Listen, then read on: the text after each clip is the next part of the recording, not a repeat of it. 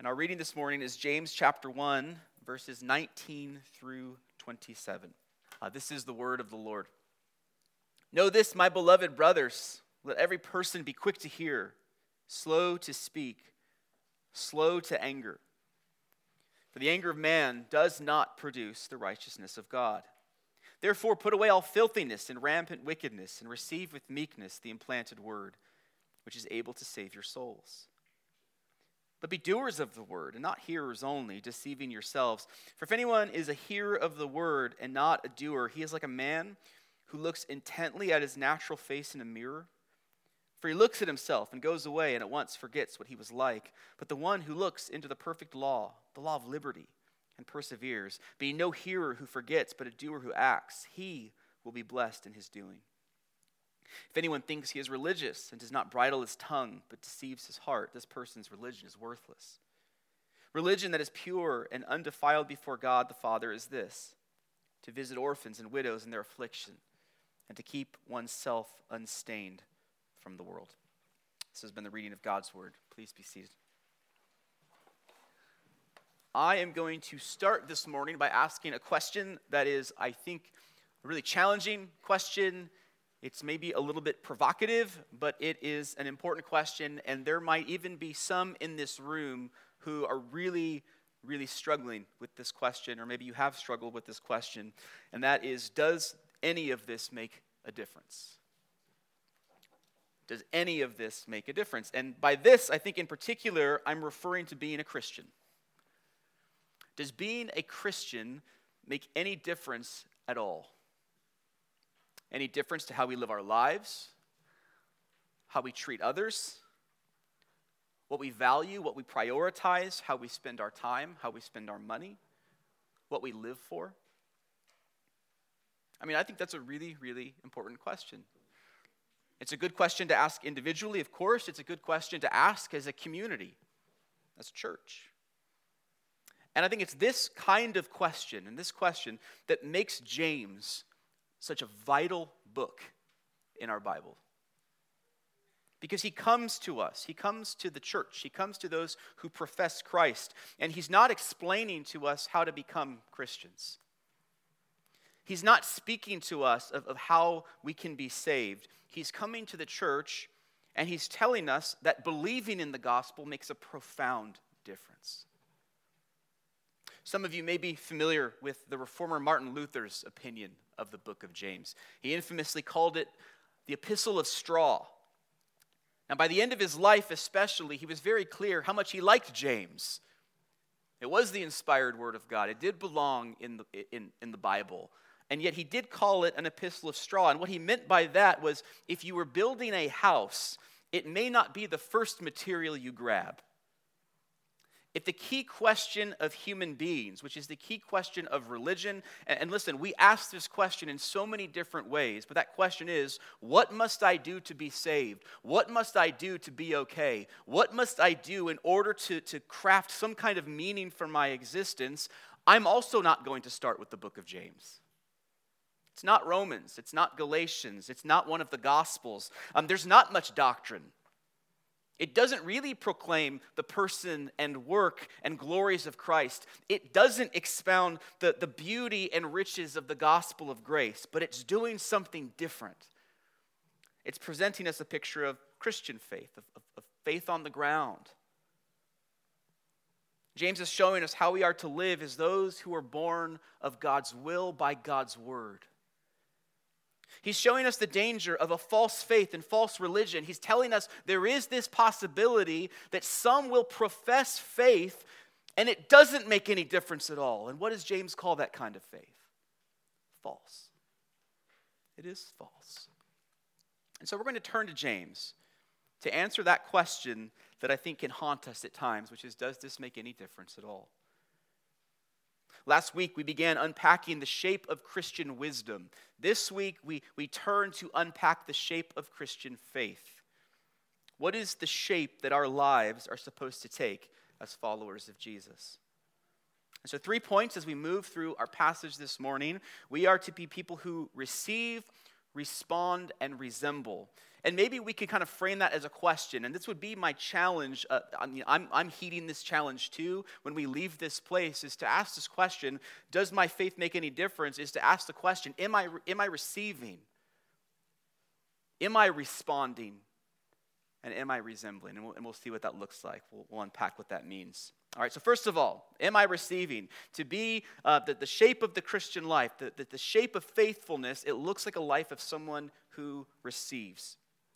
All right, so last week I mentioned how James is as close as we get to New Testament wisdom literature. Verse 19, he doesn't get any more wisdom like than this passage. Let every person be quick to hear, slow to speak, slow to anger, for the anger of man does not produce the righteousness of God. He sounds just like Proverbs 10:19. When words are many, transgression is not lacking, but whoever restrains his lips is prudent. Proverbs 14:9 Whoever is slow to anger has great understanding, but he who has a hasty temper exalts folly. Let me throw in Ecclesiastes 7:9. Be not quick in your spirit to become angry, for anger lodges in the heart of fools. And then James contributes his voice to this chorus of wisdom. Let every person be quick to hear, slow to speak, and slow to anger. Now, I don't think this has ever reflected reality in a fallen, sin stained, sin cursed world, but I'm wondering if in our day and age it has ever been as counter to our culture. You read a, a story on a news media website, right? You read through the story, you scroll down to the bottom of the story. What do you have at the bottom of the story? Comments. You read the story, you get angry, and now they're telling you go ahead and, and lend your voice into this chorus of anger. It's the formula of talk radio. Are your endorphins flowing with rage? We want to hear from you, the listener. This is the kind of spirit that exalts folly. This is not a wise society. Be slow to anger. Anger is tricky, anger is hard, anger requires wisdom. You know, on the one hand, anger is a good thing, right? Anger is our natural response to that which isn't right, it is our natural response to injustice. Like if you see pictures of, of elderly people and mothers and children in sleeping bags in a subway station in Ukraine, and you don't feel a little angry, your moral compass is off. That is worthy of our anger. But the problem is that most of the time, we're not angry about that kind of stuff. Most of the time, anger in our hands is not a good thing. According to one writer, the reasons for this is anger is burdened by self importance, self assertion, intolerance, and stubbornness. Our self justifying impulse is to wave the flag of righteous anger, but we're better, we're wiser to have a little suspicion of our own hearts. I've heard so often, especially growing up in the church, this kind of quick defense of anger that invokes Jesus. You know, anger, Jesus, he flipped over tables, he drove out the money changers in the temple. Yeah, Jesus got angry. But remember, Jesus had perfect anger speed. We tend to love talking about the existence of righteous anger, and we overlook look, the clear teaching of Scripture that says the anger of man does not produce the righteousness of God. The anger of man, the anger of myself, the anger of you, more often than not, isn't it just self indulgent? And so we need to slow down. We need to put away all filthiness and rampant wickedness. Remember, Jesus had to put none of that aside. But we need to put away sin. We need to receive with meekness the implanted word which is able to save your souls. So, how do we become quick to listen, slow to speak, slow to anger? It's never enough to put away sin we have to put on righteousness. And James says you do this by being a hearer, a receiver of God's word. You need to live out of God's word. You need to marinate in it. You need to steep in God's word so that when you are poured out, right, the world will, will pour us out. Um, we aren't just clear water. We're not just this kind of faint yellow liquid, but we are a rich, full bodied gospel brew. We need to be in the word. That's my analogy. James goes with a different analogy. He uses agricultural pictures. This idea of an implanted word, it, it echoes Jesus' teaching on the parable of the soils from Mark 4. You remember that story that Jesus told, you have a farmer who, who spreads out some seed, and some of the seed goes into hard soil, it doesn't take. Some of it goes into weedy ground, and the, the weeds grow and it chokes out the, the, what, what grows up. Some of it just falls on the walking path, and birds come and just eat the seed. But then, of course, some seed falls in good soil. And where the seed falls in the good soil, it produces a harvest of righteousness. I think this is what James is picking up on. In verse 18, we are born according to the word. That's what we looked at last week. We're born according to the word, and our lives are to be marked by a life of continually receiving this word because that's where the harvest will grow. The word that saves is the word that nourishes. The word that saves is the word that nourishes. Keep going with the agricultural metaphors. We need to weed out sin and receive the implanted word. We need to uproot the sins we are aware of in our lives. This is not about salvation. It's not uproot your sin so that you can make yourself acceptable in order to receive God. It's you who are born by the word live a life of repentance and faith. This is the order that we would expect. Turn away from your sin and then turn toward Christ. It's what we do in our service, in our time of cleansing. We confess our sins, which is our effort as a community to uproot our sins in order to receive Christ as he's offered to us in the gospel. To be a hearer of God's word is to have increasing hunger and attentiveness to the word of God. And yet, how often do we neglect the word? So remember my question Does being a Christian make any difference? If we are not in the Word, if we don't attend the means of grace, which is where we receive the Word preached and, and the Word in the sacraments, if we don't attend to the Word, then does it make any difference? And I think to put it bluntly, no. No. We receive a constant diet of information and content without feasting on God's word. I mean, I only got 30 minutes a week. Without feasting on God's word, we will just start to look like the content that we consume. And so, is it any surprise that we might think this doesn't make much of a difference? The life of faith begins with being a receiver of God's word, to subject yourself to the word, to be quick to listen. Um, that doesn't mean just being a good conversation partner or making sure you hear all the sides of the story. That's true wisdom, that's worldly wisdom. No, James just finished talked about how we are born by the word, and so receive and hear that word. The implanted word takes root deep within us and it transforms us. It brings conviction of sin and assurance of mercy. It builds up faith and creates new life and it creates a harvest of good fruit that follows. All right, so what is the shape of the faithful life? It begins by receiving. We have to receive God's word. But it doesn't just mean receiving, we also have to respond. James tells us the shape of the faithful life is also in our response. What do we do with this word? So take a look at verse 22. But be doers of the word and not hearers only, deceiving yourselves. For if anyone is a hearer of the word and not a doer, he is like a man who looks intently at his natural face in a mirror. For he looks at himself and goes away, and at once forgets what he was like. But the one who looks into the perfect law, the law of liberty, and perseveres, being no hearer who forgets, but a doer who acts, he will be blessed in his doing. What a, what a good teacher James is. What a beautiful, memorable illustration. Looking into a mirror, because one of the things he talks about here is, you know, what is the purpose of a mirror? And it's not just to get a reflection back at you, which is true, right? James is saying the point of a mirror is to make adjustments. The point of the mirror is to look, see something that needs to be fixed, and then respond and fix what you see. So, some of you looked into a mirror, and maybe, uh, ladies, you saw your makeup was smudged. And so, what did you do? You fixed it. We look into mirrors and we see our hair maybe is standing up in the back. And what do we do? We, we, we put it down. Or we see we have a stain on our pants and we go, no, these are the pants I wanted to wear today.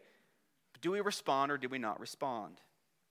Because if you look into a mirror, you notice your hair is standing up in the back. By the way, my hair could be standing up. I hope it's not, but it could be. Uh, if my hair is standing up and back and I see that and go, oh no, and don't fix it, why did I waste time looking in a mirror? If you look into a mirror and see that you missed a button and you, and, and you don't care and you just kind of move on, first of all, you do you, that's great. But in the future, don't waste time looking in a mirror. You can skip that step. So, what's James saying? It's a tough word. It's pointless to read God's word, see changes that need to take place, and not do anything about it.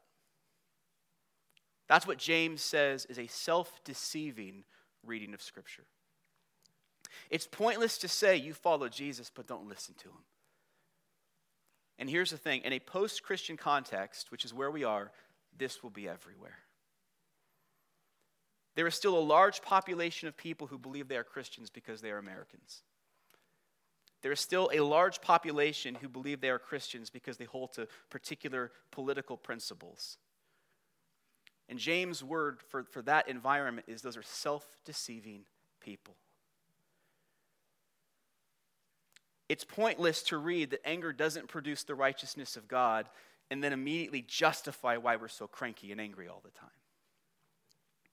It's pointless to read flee sexual immorality and then return again and again to certain websites. It's pointless to read speak evil of no one, avoid quarreling, be gentle, and show perfect courtesy toward all, and then turn and gossip and slander about a brother or sister. It's pointless to read honor everyone, love the brotherhood, fear God, and honor the emperor, and indulge in the current obscene and crass political behavior of 2022. We're lying to ourselves if we keep if we read keep your life free from love of money and be content with what you have and then we go and indulge in retail therapy. Or to read you were bought with a price and so glorify God in your body and yet we celebrate the rallying call of, of modern Western culture that says, no, I get to define for myself meaning and existence and freedom. James says that true Christians increasingly, not perfectly, but increasingly obey the word. We grow in our sensitivity to the word. We grow in our humility and our dependence on Christ. So please hear the problem, because this can be confused, and, and it's a deadly mistake to confuse this. Please hear the problem. The problem is not opening up the word of God and seeing your sin. That is not a problem, that is a good thing. Because when we see our sin, that's how we see Christ. To open up the word and see our sin is not a problem because Christ died once for all for that problem, past, present, and future. The problem, James's pastoral urgency, is that we look into the word, see our sin, and we leave disinterested. That's the tragedy. That's the problem. And James brings out the most tragic part of all of it because he reminds us the word brings freedom. He calls the law perfect. It's the law of liberty. The law holds out the good life to us. Sin, by its nature, is destructive, it's life sucking, it's relationship killing. It leads you away from the heart of God. It's so natural for us to think of the law as, as, functioning like prison bars that, that restrain us and constrain us. But when our eyes are open, when we see the heart of God for us, in Christ who is for us, those prison bars don't look like prison bars anymore. It's scaffolding, and it holds us together. We're told every day freedom is the total lack of restraint and constraint, when freedom really is living in the power of who we were created to be with God, for God, by God. Shape of the faithful life. We receive the word, we respond to the word, and maybe the umbrella that goes over all of this is that we resemble the God who saves us. We resemble the God who saves us. James finishes up here in this section with, with, with a test, and this is verse 26. If you think you are religious, remember we can deceive ourselves. Here, here's the test your, your life will look like this. To have the life of God in us and remain unchanged is unthinkable. And so James says, here is what pure, genuine religion looks like. Now, oftentimes the word religion, and I think we can do this too, religion can be a bad thing. Religion can be this kind of external formalism. Um, hypocrisy comes to mind. Religion here for James is just saying what you believe about God and the universe, how it's expressed. And so, what you believe about God, what, what is distilled into your life, that is your religion. How your life is, is, is spelled out on, on a day to day basis. And here is what pure, genuine religion looks like. He gives us three tests of pure religion, and all of these tests are tests of resemblance. Is your life taking the shape of the God who saves you? First test is speech. Verse 26 If anyone thinks he is religious and does not bridle his tongue, but deceives his heart, this person's religion is worthless. This could be unpacked, I think, at length because such a key part of being made in the image of God is that we are speakers because God reveals himself um, chiefly as a speaker. He speaks creation into existence, he speaks redemption. He speaks, and that which he speaks becomes reality. Well, we are made in his image, which means that we have just incredible power through our words. Not God like power, but we, but we reflect God, we image God, and so we also, in our words, have the power of life and death. And so James is saying, Are you able to control those words? Or do your words cause damage? Do you use words to, to bring death, which is maybe to tear people down, um, to, to create shame and to bring shame to people? Or do you use your words to give life? James, throughout this book, will emphasize the power of words. Last week, we talked about self justifying speech that blames God for sin. Later, James will address flattery, careless speech, a tongue that blesses God, turns around and curses your neighbor. He'll speak against slander and judgmentalism. And again, we image a God who powerfully speaks, and we too have that power. We have the power to model repentance and grace in an age of relentless, merciless judgment and criticism. We also have the ability to speak to that which is true and honorable and just and pure and lovely and commendable and excellent. Philippians 4 8. First test is speech. Second test, we also imitate God in our care for the helpless and vulnerable. Verse 27. Religion that is pure and undefiled before God the Father is this to visit orphans and widows in their affliction. This is still true. You could also basically say, think of the most vulnerable populations in a particular society. That is who we need to attend to, to serve with kindness those who have nothing to give in return. There's no transaction in this relationship. It's mercy for the sake of mercy. It's pure kindness. It's to come along those who can give you nothing in return, those who are vulnerable and needy. In other words, it is to become like God. One of the common refrains of who God is, which is just so remarkable, uh, is that He is the God who is the almighty creator, maker of heaven and earth. Everything is in His hands all everything belongs to him and yet at the same exact time he is the god who is for the lowly. He's for those on the bottom. Those who have no voice have the voice of god thundering on their behalf. And so not only are we called to be on the side of god i would also include our spiritual reality informs our flesh and blood value system to grasp the gospel is to come face to face with our own poverty, our own helplessness, our own need, and that immediately informs our real life day to day value system. It will change, it has to change. And then we have the final test, third test holiness. Pursue holiness. James says also this to keep oneself unstained from the world to be aware of the world's system of thought and values, to avoid thinking and acting in accordance with the value system of the society around us. And here is the question that has to haunt the church in every age why are most churches bad at doing both well? Why are most churches doing bad at doing both well, caring for the vulnerable and pursuing holiness? Pure religion involves care for the needy and vulnerable, and pure religion also must have the pursuit of holiness, and yet we can often see the kind of cultural divide in our own churches. And so we have those who profess Christ who, who care for the poor and needy, but they're embarrassed about chastity, as if that's an old fashioned word. Um, they're embarrassed about maybe biblical sexual ethics, or maybe some are, are, really concerned with biblical sexual ethics and they're really concerned with holiness, but they really don't want to be associated with social justice. Do you know what happened to both groups? They both got stained by the world because the world set the categories, not God's word. No, James's pure religion is the pattern of the life of the church. I mean, this is what we see in church history. It's the early church that rescued infants abandoned on trash heaps, that visited those with no families, who also had this bizarre commitment to countercultural holiness. That's the pattern of James that we are to slide right into. A commitment to standing up for the dignity of the least of these, along with a commitment to live godly, sober, chaste lives. In a world that says you need to be authentic and listen to your heart and live only for you and whatever makes you happy, we do insist a different way of understanding freedom, of knowing that we are not our own but belong to God, entrusting ourselves to His word, and at the end of the day, resembling the one who saves us.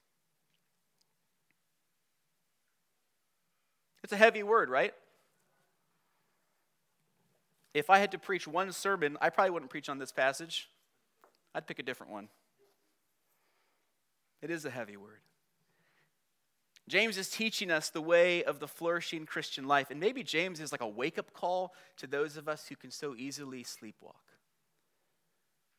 But he is also giving us this invitation to the abundant life which Jesus extended to us a life here and now that, that can be impacted. Now, I want to make sure as we wrap up here, I want to make sure you receive this word rightly. Because I think you will be beat up by this word if you hear James saying, by your own strength and power, you need to do these things in order to be acceptable by God. Because you can't. And that will crush you. You will beat up, you will be beat up if, if you think there is something that you can do to clean yourself up, that maybe you can, can foster a pure religion that you will, whereby you will be approved by God and that can't happen. That's not the message. And so instead, we need to ask where will we find the power to respond rightly to the Word of God with obedience? How will we become meek, people of wise speech and compassion and holiness? What will keep us from being deceived? We need to know what kind of father we have. That's where we start. We need to know what kind of Father we have, the one who, for nothing but his good pleasure, has called us to new life by the power of his word. A Father who has called those who are far off near. He has called those of us who are, who are enslaved to sin and death. He has called us his sons and daughters. He has called those of us who stand condemned in our own works, justified through the work of his Son Jesus, who obeyed the perfect law of God completely.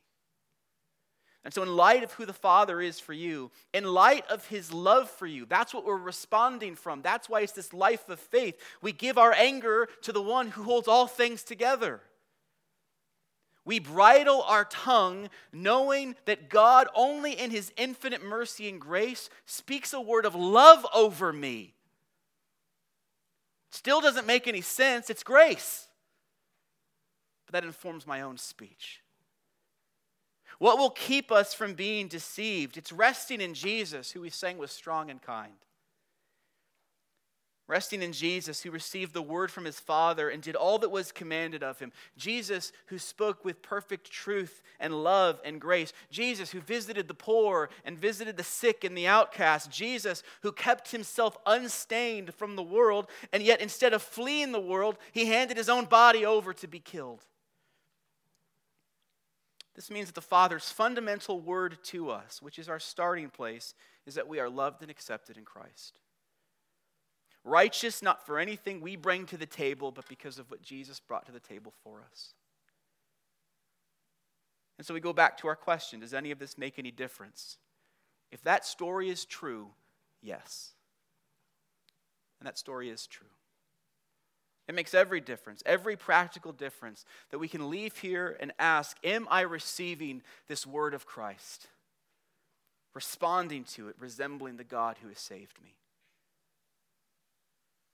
My prayer is that God would mold us more and more into the shape of the faithful life, a life filled with His Word that transforms us by the power of the Holy Spirit, that creates men, women, and children who resemble not the world around us, but the God who called us who saved us and who keeps us. Let's pray.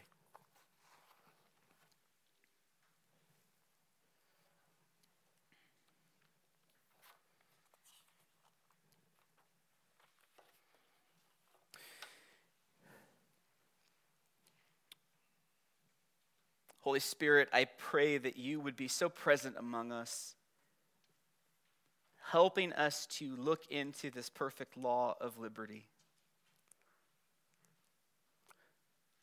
Not a list of things that we must do. If that were true, it would be a law of death, it would be a law of slavery. It would be a law that stands over us, condemning us, and yet, through Jesus, the one who fulfilled the law, it is the law of the good life. It's the law of joy. It's the law of peace, and we know this is true because it just describes Christ and who he is. And so, Lord, would that law of liberty be a beautiful thing um, because we know who we are, because we know who the Father is for us, because we know who the Son is for us, and we know his work, and we know the Spirit brings those realities to bear in our lives. Lord, would we uh, not just leave this place um, convicted, uh, would it be a healthy conviction, but not one that drives us deeper into ourselves, but, but a conviction that drives us outward? Outward, back to the gospel, back to the realities that, Lord, we confess we, we, we so feebly believe most of the time. And so, Lord, help us to grasp these greater realities. And we pray this confident, even confusingly, but confident that you are conforming us more and more into the image of Jesus, your Son. And Lord, we pray all these things in His name. Amen.